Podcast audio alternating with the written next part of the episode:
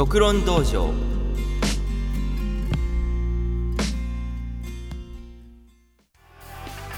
はいというわけですね、えー、第6回目、えー、独論道場の方が始まりました。というわけですね。今月の方もよろしくお願いいたします。ということで、えー、今回独論道場の紹介する本の種類なんですけども。つるでんってはい。漫画です。2週連続漫画になります。えー、申し訳ありません、えー、読めておりませんという すいません。時間がなくて読めておりません。申し訳ありません。というわけでですね。えー、っと紹介できる本が、えー、漫画になっております。はい。ね。あでもねあのこうねあの毎回毎毎回毎回というかまあ聞き返すわけなんですよ。あの被らないようにというかあの収録前にちょっとあのね手伝ってもらってあの回数を確認し直すんですけどもまあねどっかでなんかあの小説が2回連続になってた回があったのでまあいいかなと思ってね、えー、と今回は、えー、漫画2回の回になります。これにてね。まあ平常に戻したというわけで決してね僕がそのはい。僕がその ストックがないとかいうわけではないということにしていただけないでしょうかというわけでね。まあこれで一回セーフにしていただきたいところですが。まあねそういう話は置いておいてですね。また漫画の方ちょっと紹介させていただきたいと思います。まあね、かといってね、僕の読む漫画なんて結構ね、偏りがあるのかななんてね、最近やっぱ紹介する作品を考えてて思いましたね。まあ、なんか、あるにはあるんですけど、っていうのもやっぱり色々ありますね。なんかあの、それこそその、めちゃくちゃ有名な作品はまあそもそも面白いですし、まあ、これをね、大っぴらに紹介すんのもなっていうのも、やっぱり何個かあったりして、ってなるとね、結局、僕が、その、なんていうんですかね、胸を張っておすすめできるやつって、ってなるとやっぱり限られてくるんですよね。というわけでね、今回はどういった作品の紹介になるんでしょうかというわけでね、えー、そろそろね、本、そちらは、えー、入っていただいてから、えー、開門してからのお話というわけで、そろそろお時間になりますので、始めさせていただきたいと思います。ドクロン道場、開門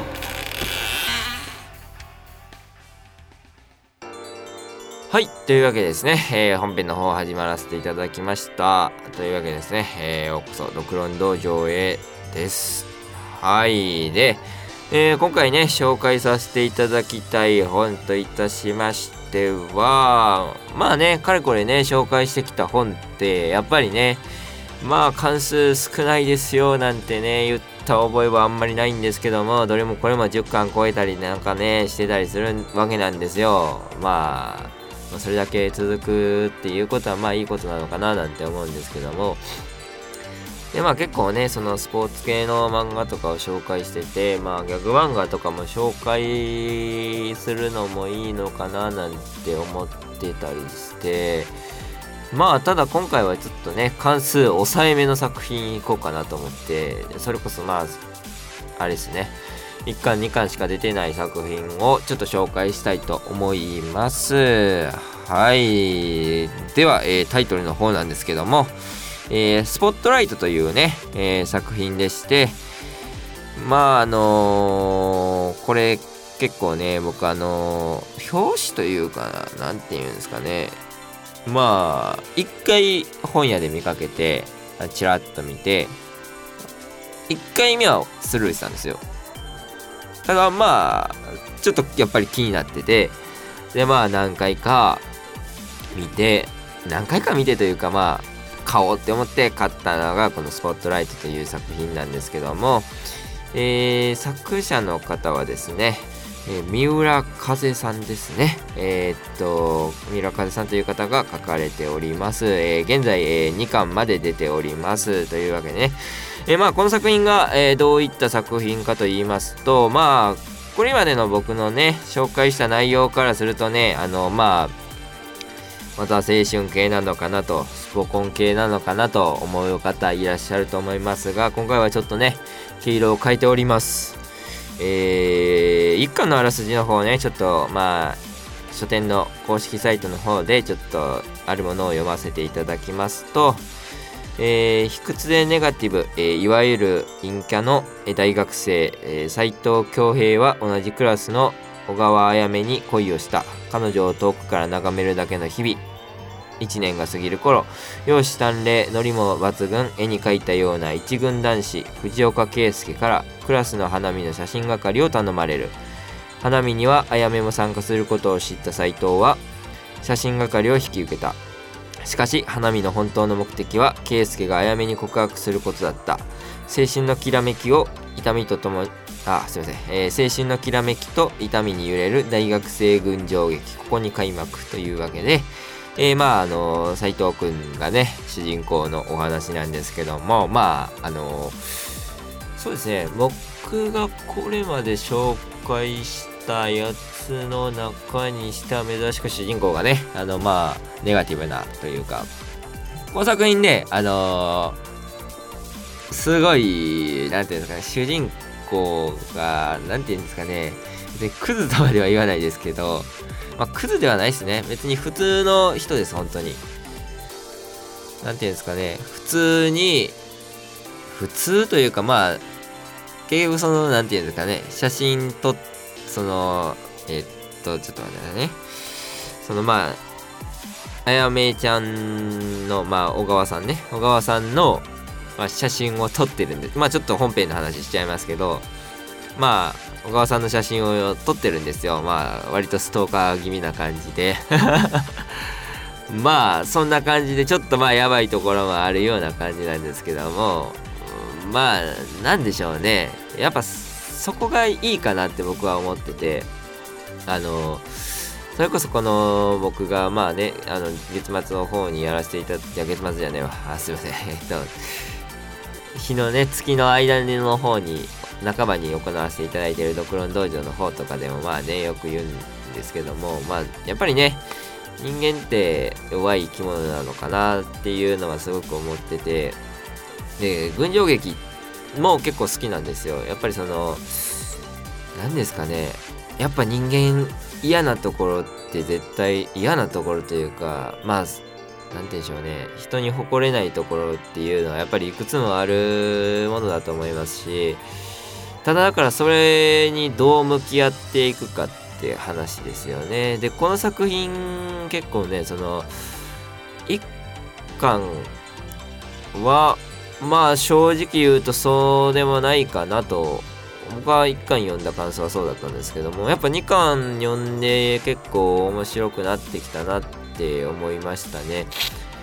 まあそのやっぱり群青劇なんで登場人物が増えれば増えるほど面白くなってくるっていうのはやっぱりその群青劇の醍醐味なのかなって思ってるところは僕の中ではあるんですけどやっぱねこの斎藤くんが触れ合う人間が増えれば増えるほどねやっぱり斎藤くんの中の考えが変わっていくわけですから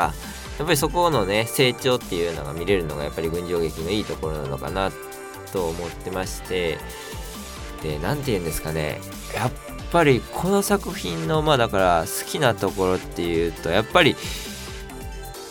全部の嫌なところが見えるというか何でしょうね。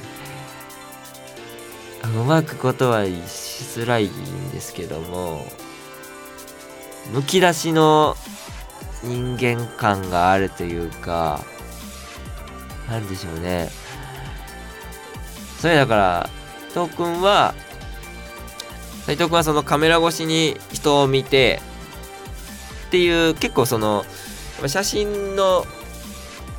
写真撮るっていうその斉藤君の趣味というかまあそれがあるので結構だからやっぱりその何て言うんですかね比較的なんていうんですか綺麗に描かれてるとは思いますね。その情景というかその物事自体はやっぱりその綺麗に撮られてるけどやっぱりそういう端っこ端っこ、まあ、なんか写真の外とかですね。写真の裏とかにはやっぱりちょっと何でしょうね。綺麗に見せるための裏側があるんだよみたいなことをまあそういうイメージかな。すごくアバウトな感じで、まあ、僕結構その何て言うんですかねこういう感想とかはやっぱりフィーリングで受けるタイプなのでちょっとまあ言葉にうまいことできてるかわかるんですけどもやっぱりそういうね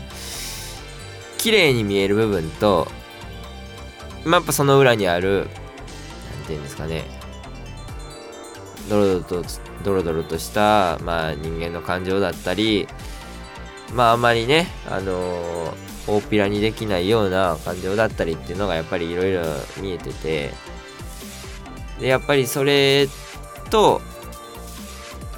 まあそれに向き合えるというかやっぱりこの主人公がねやっぱりできてるとまだ良くないんですよこういうのって。あのでやっぱりできてる人間っていうのがいないっすね今のところこの漫画中では。漫画中ではこいつできた人間やなってやつはやっぱりいないのでそこがまたいいところなのかなと。なんでしょうね。どのキャラクターもやっぱ何かしら持ってるんですよね。その良くないところを。でそれをだからまあ漫画の流れとしてはそれを受け入れていこうっていう感じの流れになっていくのかなとまあ1巻2巻を読んでる感じで思ってはいます。だからその自分やっぱ自分の見ないようにしてる部分に向き合っていく話なのかななんていうのはやっぱり思ってて。でまあ斎藤君の方もね結構1巻でそんな感じの話の流れになってたりしてで2巻でまあちょっとねそのまあ話の内容というか大筋の流れ的にはまあその何て言うんですかミスコンが結構テーマになってるんでまあミスコンを軸にねまたちょっと進んでいくのかななんて思うんですけどもまでね2巻までしか出てないんでね2巻の内容まで話し始めるとちょっとねネタバレとかになっちゃうんであれなんですけどまあ結構ねこの作品はやっぱりまあ魅力はそうですね。うんだから向き合うことの大切さというかそういうなんか人間の弱さがよく見えてるなというかそれに向き合っていくまあ強さというかまあ僕やっぱ強いまあ自分の何て言うんですかね良くないところに向き合うのってやっぱ結構ね力がいることなんでまあそれに向き合って向き合う人間のまあ美しさも書かれてるのかななんて思いながら僕はそやっぱそういうのが好き。まあ 結局はそういうことなんですよね。まあそういうなんかね向き合ってる人間が好きとかそういうのがあるのでまあ今後に期待な作品のスポットライト今2巻までしか出てないのでね是非とも1巻2巻買って読んでみてください。これ結構ね僕は今のすごい関数が短い作品の中だと結構押してる方に入るかな。まあ他にもいろいろあるんですけどもね。ヤングジャンプの作品とかでもあるんですけど。というわけでね、えー、と今回はスポットライトの紹介でしたはい。というわけでですね、えー、今回も、えー、終わりの時間がやってまいりました。はい。というわけでね、スポットライトぜひとも皆さん読んでみてください。まあね、なかなかその関数の短くて面白そうな本ってなかなかやっぱ難しいんですよ。結構ね、あのー、3巻4巻から化けてくる作品って結構多くて、まあ、何個かあるんですけどちょっとちらっと名前挙げちゃうとグレープニルとかあの辺りはやっぱりその化けたななんてまあグレープニルアニメもしてるんでよければ見てみてください。でね漫画と全然ではないですけどね終盤の展開がちょっと違うんですけどまあ結構面白いところまで行ってるんじゃないかなと思います。まあ例によって僕はアニメの方はあまり見ないので 原作持ってる作品のアニメはあんまり見ないのでまあわかんないですけどまあよければねグレープニルの紹介とかもまた今後ねさせていただければと思います。それでは、えー、時間の方も近づいてまいりましたので、えー、そろそろ締めの方にさせていただきたいと思います。また来月も聞いてくださればありがたいと思います。それではまたのお越しをお待ちしております。それでは、えー、今月のドクロン道場これにて、え終了とさせていただきます。閉門!